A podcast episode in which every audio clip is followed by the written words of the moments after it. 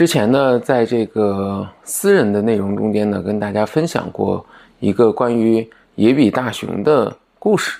那很多的朋友呢，觉得这个故事呢，其实非常的好啊，因为可以通过非常形象的，我们说这种故事化的这种方式，来传递着非常重要的啊一些金融和财经的啊这种信息。那所以说呢，也有朋友呢建议我呢，把这个故事呢，其实通过我们说更为广泛的这种传播呢，其实分享给大家。那我觉得呢，其实这是个不错的一个建议。所以今天呢，就跟大家讲一讲。关于这个野比大雄的故事，它背后呢，实际上可以让大家深刻的去理解，我们说九十年代啊，一直到二零一五年左右啊，真正意义上是日本是不是真的失去了？因为呢，我们大部分的时间得到的这个信息呢，是在那过去的这三十年的时间里边，我们管日本称之为失去的一代，啊，我们也会看到很多的文献和资料啊，去讲述。九零年房地产泡沫破裂以后的那一代日本人的痛苦，但现实的世界呢，可能并不是我们说这种片面化的。那其中呢，我们说还是有一些别的故事可以去讲述。我们说是否是真的失去？你会发现在那个时间点上有一些正确的选择啊。我们说这是通过事后去看的啊。如果是在当时能够去很敏感的感知到。这个未来世界的变化，以及能够感知到当时日本真正的我们说这种政策的发展和脉络，其实呢，我们说就能够获得正确的这种选择，而避免这种失去。好了，言归正传，那我们来讲一下这个野比大雄的故事。当然了，这个野比大雄呢，我相信大家完全的这个熟知啊，因为他有一个伴侣。啊，叫做哆啦 A 梦。好了，我们借这个野比大雄来讲这个故事。我们假设呢，在一九九三年啊，野比大雄的顺利的完成了学业啊，大学毕业啊。不过呢，很可惜啊，静香最终呢没有和野比大雄在一起。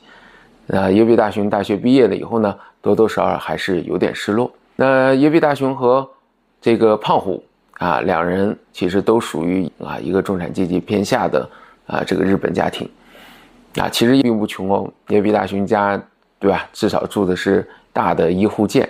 啊，那样的一个体量的房子，啊，其实在当时的那个社会环境中间，啊，应该算是一个中产阶阶级家庭的一个标准代表。而这个我们说大雄这个胖虎呢，实际上就是典型的啊日本中下产阶级的啊一个代表。那这两个玩伴呢，我们说在一个大学毕业之后啊，其实都要做出人生。重要的一个选择。那对于野比大雄也好，对于这个胖虎也好，在一九九三年，日本的平均的啊大学生毕业的薪资大概是多少呢？我们这个是有文献可以查得到的啊，我们大概在二十五万日元左右。事实上来讲，从九零年房地产泡沫以后啊，尤其九三年、九五年之后，日本的整个啊这种基础的薪资收入水平是处于一个停滞的。啊，所以说我们必须要交代一下当时的这种宏观背景。当然，如果大家有兴趣呢，其实在我之前的视频中间啊，包括彭观察的视频中间，其实有非常详细的关于日本数据的啊一些解读，啊，包括一些很难得的数据啊，所以大家有兴趣呢，可以倒回去重新的翻一下。那么在这个故事中间呢，二十五万日元呢，可能到了二零一零年左右啊，甚至一五年以这个左右啊，日本的这个最基础的薪资啊，大概也都停留在这个水平。呃，我们说这个胖虎呢，选择了继承家里的杂货铺啊，留在了我们说这个日本本土。而当时呢，野比大雄呢，我们说这个主人翁呢啊，由于静香这个没追上啊，有点这个心灰意冷，在招聘市场中间呢，突然间看到了我们说，比如说东芝中国啊，或者索尼中国，或者松下中国的这个招聘。啊，那么希望呢，我们说能够招到年轻的这些日本的大学生，毕业了以后呢，可以到中国去，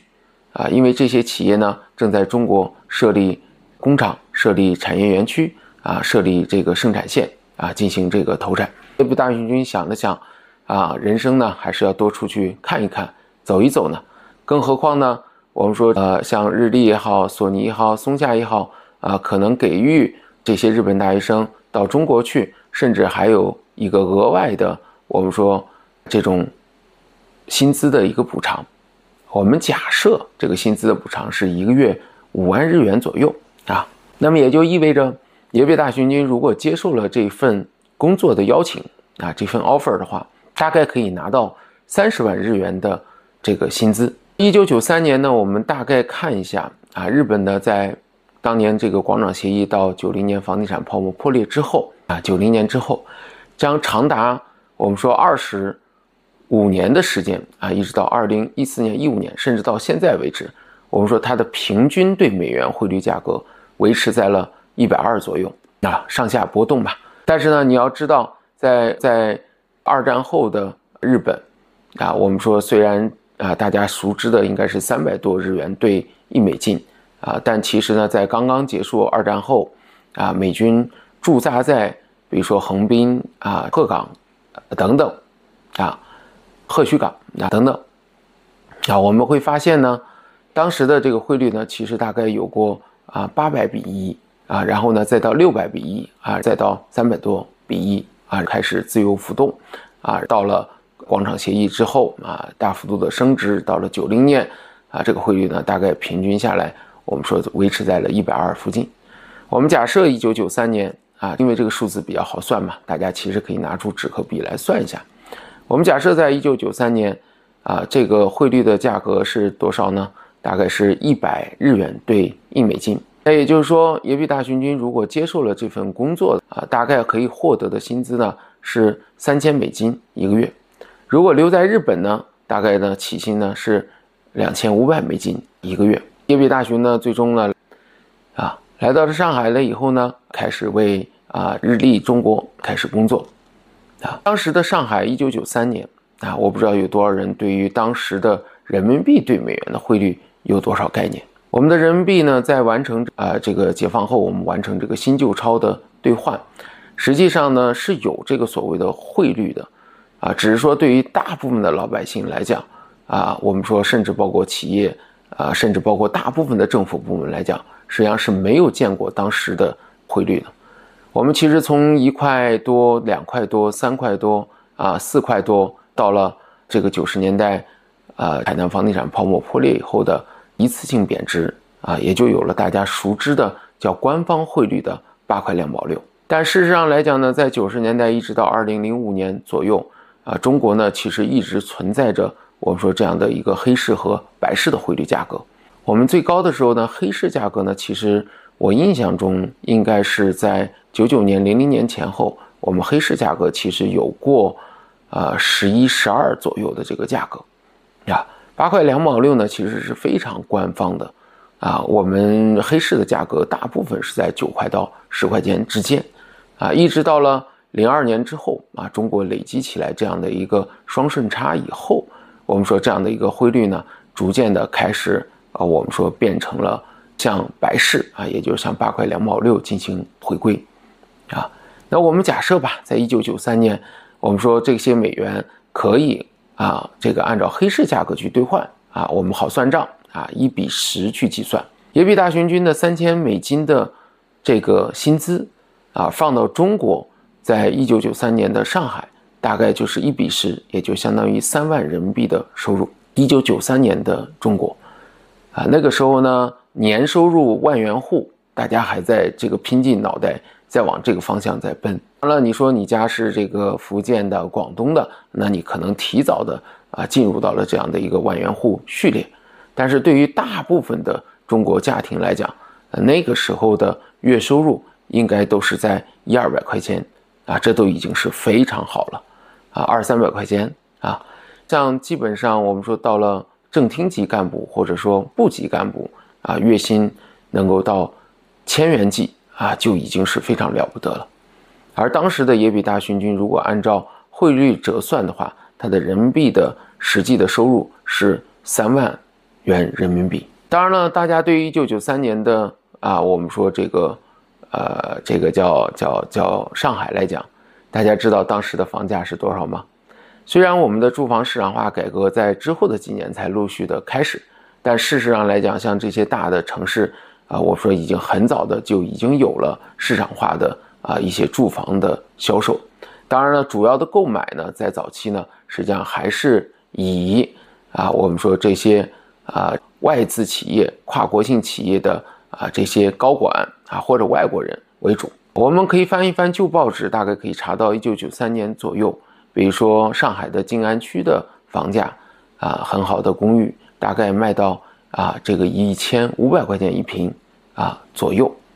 那当然有的高了，一千八，对吧？有的低一些，我们就按照一千五百元一平去折算。这样来就是说，也比大行军的一个月的收入啊，作为当时日本大学生起薪的最低薪资，如果放在当时的。重回一九九三年以后的上海的话，大概约等于呢，我们说二十平米左右的这个房子，也就是说，野比大军军的一年工资呢是足以买到一个啊，我们说两百平米的静安区的房子的啊。那么我们说此时的这个野比大军军一九九三年啊，还面临着什么呢？刚刚来到东芝中国啊，作为这种跨国企业愿意过来的这些高管呢。实际上还是比较少的，也就是说，他可能在中国公司啊，在未来的十年啊到二十年的左右，肯定会迅速的跨入到啊中国分公司的啊，或者说东芝中国的这样的一个高管序列啊。我们说薪资呢、收入啊、奖金啊，一定会跟着增长啊。这点呢，我们就暂时放下来不表我们就假设。啊，它跟九十年代之后的日本一样，啊，我们说很多的这些啊商社里边，很多的这些公司里边，啊，它的阶级是固化的，啊，社员呢想变成这个社长是非常非常难的，因为里边也内卷，你的领导才三十岁，领导的领导才四十岁，领导的领导才五十岁，那基本上大家就要这个论资排辈，啊，日本国内呢关于这个这部分的内容。其实有着非常详细的一个阐述。胖虎呢留在了日本，啊，我们说呢，工资的增长以及我们说职位的这个升迁啊，都面临着非常难的一个困境。二十五万的日元，其实按照汇率的购买力，在中国是非常强的。但如果不按汇率的话，其实在日本，这也就仅仅的是我们说毕业生的一个基础的起薪，仅仅的够他刚刚的够生活。而对于当时的胖虎来讲，如果一直在日本停留，九十年代也好，一直到零五年，甚至到了现在，无非就是娶妻生子、买房子、供房子、这个存钱啊、开支，然后还要看领导上司的眼色，这基本上是过着非常平静且平凡的生活。那么真正失去的，可能就是失去了啊，我们说这种梦想，也就是简单讲。嗯，不需要太多的奋斗啊，因为奋斗并不会在日本本土带来真实的投资回报。而野比大雄君呢，到了这个上海以后，我们说奋斗了两年啊，静安区买了一套房子。那作为年轻有才啊的这个知识啊，肯定会招募身边的这些女孩子的，我们说这种芳心啊。呃，大家可以想想。啊，我们说抛开这种民族主义情怀的话，那如果家里在九三年、九四年有一个年龄相仿的女孩子，你是否会同意她跟野比大雄君谈恋爱呢？在我们人均平均收入还是几百块的这个年代，我们的房价还是一千五百块的这个年代，而野比大雄君在同样的这个年龄，他已经拿到了三万元的人民币的。收入，而且呢，两年的积蓄是足够他在静安区买下一套两百平米的房子。那我想，很多上海的叫呃岳父岳母们，应该还是非常满意这样的女婿的吧？叶比大军可能顺利的也娶到了一个漂亮的中国姑娘，啊，结婚生子，落户在了上海。那么到了二零一五年的前后，可能他在他的收入范围之内，他已经拥有了三套或者四套的房子。同时呢，有了这样的一个薪资增长，啊，在我们说这个 高管的这个序列里，我们假设薪资翻一倍，这个不算难的吧？也就是说，在同样的汇率下，他的美金收入可能变成了我们说六千美金。即便按照后来人民币的升值，我们说到了啊这个七块多钱，七块多钱，啊，我们去折算，好，按七块去算了。六七四万二，也就是说，野比大行军在中国的高管，就算是工资增长的慢，也达到了四万两千元人民币，而这个水平依旧是远远的超过了我们当前中国大部分中产阶级的收入水平。那更何况呢？是静安区的房子目前已经到了十万了。我们说，就算老破小打点折扣啊，十万是没有问题的。那可能四五套的房子随随便便加在一起七八千万了，七八千万人民币啊。我们说算少点，七千万人民币好了啊，七块钱的汇率也就相当于一千万的美金啊。那是什么概念？那么野比大行军真的失去了吗？并没有。实际上，这个故事的背后呢？我们说，通过这样的一个汇率，通过这样的一个购买力，通过这样的一个走出去的逻辑，是在告诉你，九零年其实对于日本是重要的一个转型，它的发展、它的资产、它的收益，并不来自于它本身的国内。所以很多人呢，在九零年之后去研究日元汇率的时候，经常会陷入到一个困惑。理论上，日本这样的一个。政府增加债务的国家，不断的在啊，我们说饲养着国内的老去的这一代日本人，那么财政的成本是非常高的，但为什么它的汇率能够依然保持坚挺？其实这也诞生了九十年代之后很著名的叫日元的 carry trading 的交易啊，大规模的借贷日元到全球范围内投资，也就是我们很多人讲的所谓的叫借贷美元到海外投资，其实本质逻辑都是一样。随着美国的经济结构的转变，我们说它也是走了一个同样的路径。所以大家可以想想，留在底特律的美国人和八十年代、九十年代就到了中国的，或者说在二战后，我们说这些退役的美国大兵拿着一千美金的退役休金啊，月一个月一千美金的这样退休金，究竟是留在东京好，还是回到美国好？它是两个概念。啊，所以说呢，这个故事的背后呢是非常值得很多人去思考的和借鉴的，因为也许对于未来的你会有着非常大的借鉴意义。好了，今天的这个内容就跟大家分享到这儿，希望对大家有所启发。